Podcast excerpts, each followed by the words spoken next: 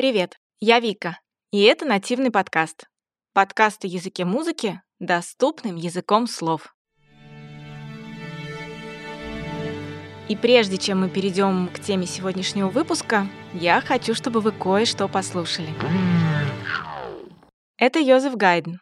Симфония номер 45. Прощальная. Она так называется не просто так. И если однажды у вас будет возможность послушать ее вживую, очень рекомендую это сделать. Дело в том, что симфония задумана вот каким образом. Время действия — 18 век. Музыканты играли при свечах. И в финале есть самая заключительная часть, когда музыканты по очереди встают и, задувая свою свечу, уходят. Вот этот момент я и хочу дать вам послушать. Но это не просто так. Это одна и та же симфония, но исполняется разными оркестрами. Вот один вариант.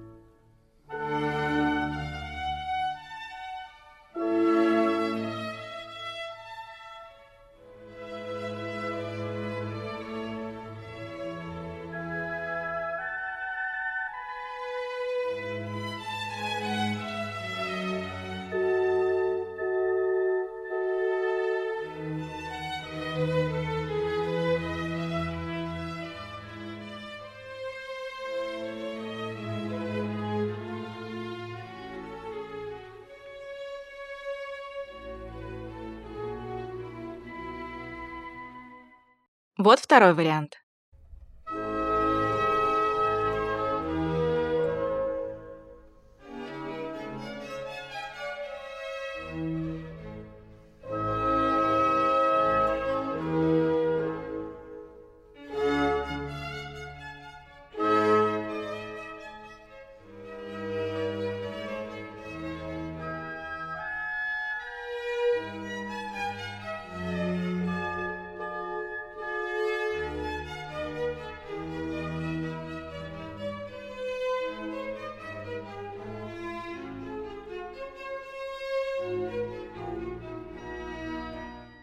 Почему такая разница? Все просто. Как мы уже говорили ранее в выпусках, композиторы с разной степенью подробности расписывали свои партитуры. Кому-то это просто было не нужно, ведь произведение писалось и практически сразу исполнялось. Зачем писать на нотах, если можно сразу все объяснить оркестру? И, конечно, такие, скажем так, неподробно расписанные партитуры каждый дирижер понимает по-своему. Получается, что музыка — это то, что вроде есть, а по сути нет. Ведь каждый дирижер, каждый исполнитель создает ее по-своему заново, в своем исполнении. Интерпретирует написанное так, как ему кажется верным. Вот о таком бесконечном творчестве, продолжающем музыкальную идею композитора уже в руках исполнителя, я и хочу сегодня поговорить. В гостях у меня Даяна Гофман, лауреат международных конкурсов, художественный руководитель и дирижер оркестра «Новая Москва». Еще хочу заметить один момент. Возможно, вам будет интересно послушать все те музыкальные отрывки, которые я ставлю в выпуске, полностью послушать произведение или его часть. Для этого я создала плейлист, который будет обновляться с каждым новым выпуском. Ссылку на плейлист я оставлю в описании. Приятного вам прослушивания! Все это время мы с вами говорили о том, что дирижер это какой-то уникальный сверхчеловек, который совершает порой невероятные вещи по организации большого, огромного количества людей.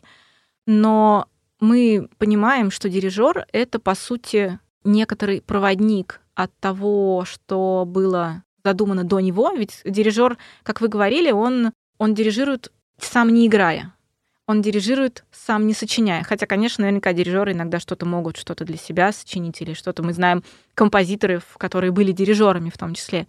Но в большинстве случаев дирижер — это некий проводник между тем, что придумал композитор, что задумал вообще композитор, какой образ, какую-то там, какое настроение. И то, что потом это выйдет а, в уши слушателям. Расскажите, пожалуйста, об этой стороне вашей профессии. Да, это очень тоже важный момент, потому что надо понимать, что дирижер — это исполнитель. Вообще весь 20 век — это такой век, знаете, исполнителей, исполнительства. Исполнительство очень сильно пошло вперед. Очень круто улучшилась техника в владении инструментом в 20 веке. Она как-то вот очень такой скачок э, дала резкий вперед. И дирижер сам по себе тоже, ну, так сформировался тоже в 20 веке. Но надо никогда не забывать то, что дирижер не существует без композитора. Да? Очень часто как бы дирижер сконцентрирован на себе, но в действительности дирижер это просто, ну как, это дешифровщик. Да? Вот есть композитор, он э, что-то понял, или он захотел что-то рассказать, поделиться. Я вообще убеждена, что каждый композитор пишет о себе. Вот вся, вся музыка написанная, она о себе. Даже если, например, он посвящает там, это Великой Отечественной войне или чему-то, все равно, все равно это про него. Невозможно по-другому. И, и есть такие, да, вот если мы говорим, что музыка — это язык, есть такие, да, значки — это ноты, там значки, там крючочки, вот эти разные штучки, которыми композитор пытается свое ощущение зашифровать для того, чтобы потом это э, смог увидеть не только он. И у дирижера на самом деле очень ответственная, очень тонкая такая задача расшифровать их обратно. Да, вот что-то почувствовал, записал, взять это, считать и воспроизвести. И сделать это так, тем более, если, например, там, композитор, композитор уже нет живых, да, там какой-то мастер, сделать это так, чтобы это было максимально близко к тому, что хотел сказать этот композитор.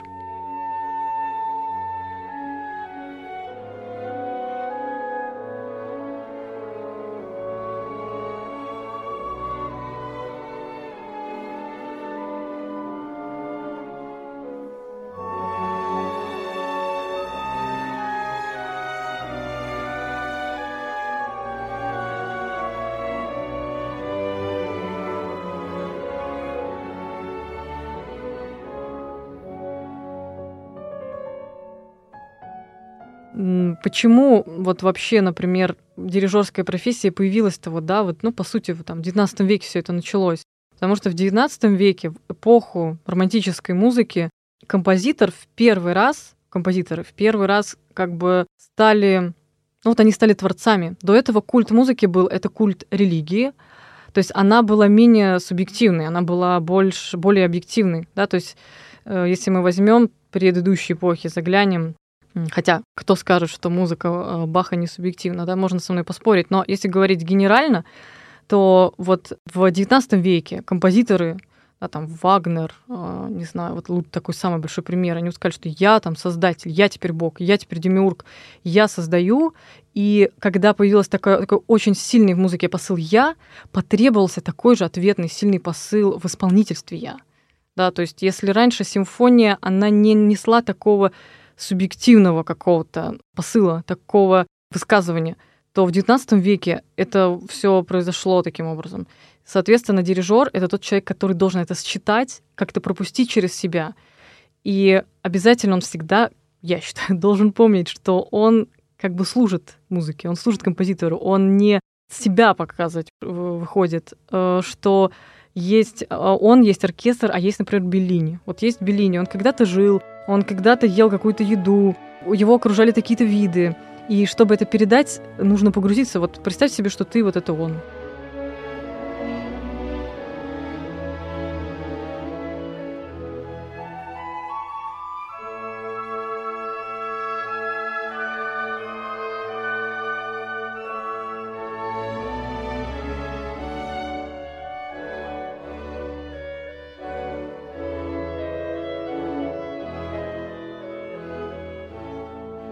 И ты только проводник, ты только исполнитель. Дирижер — это только исполнитель, не более того. Да, мы говорим про интерпретации, мы говорим про создание чего-то нового, но все-таки важно понимать, что дирижер-композитор, дирижер не существует без композитора. Но при этом я хочу вернуться к тому, что дирижер читает ноты, которые написал композитор. Мой папа говорил, что недалекий путь от интерпретации до интертрепации, потому что Иногда ты можешь пытаться понять язык композитора и попытаться его реализовать. А иногда ты можешь настолько много вложить своего понимания в то, что он хотел сказать, ну, как понял, так и объяснил, да, музыкантам, что нужно делать. Что не всегда понятно, насколько образ готового произведения, которое слышит слушатель, близок к тому, что задумал именно композитор.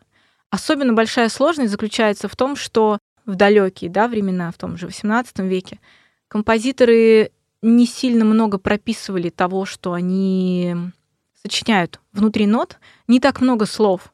Чем больше к 20 веку, тем, как вы про Малера да, говорили, что он прям вот даже каких-то совсем маленькие детали прописывает в партитуре, что как исполнить. А раньше это было, ну, темп тебе стоит умеренно, ну и где-то там какие-то характерные какие-то значки внутри нот, которые показывают там ускорение темпа, увеличение динамики, да, что-то вот такое. И все. И как сейчас, в 21 веке, корректно изобразить, понять и исполнить то, что когда-то было написано, тогда даже скорости были жизни другие. И как сейчас в 21 веке это корректно интерпретировать, а не интертрепировать.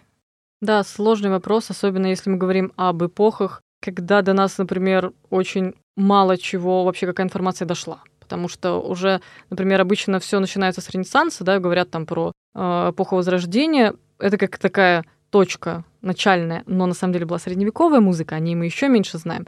Это сложно. И, конечно, сложно себе представить, что, например, ты дирижируешь какой-нибудь матет, какой-нибудь, да, там, не знаю, шайн, это человек, который жил там в монашеской келье, там, предположим. Представить его комнату, это значит кровать, стол какой-нибудь деревянный, свеча, внимание, да, свеча, не электричество, свечка, свечка стоит, вот она погасла, все, человек спать ложился. Свечка, ноты, там, перо, это уже, кстати, вообще немало, не, не, не маленькое достижение, да, вот эта запись. И ты сегодня, вот как это действительно, как это, как это вообще понять? Что было в голове у того человека, когда он писал так? Что это такое? Когда мы сегодня про это говорим, я всегда всем объясняю, говорю, ребята, понимаете, это эстетика другая. Вот когда мне говорят, почему в опере Орфея и Евредика, там есть ария «Потерял я Евредику», ну, там на, на французском языке,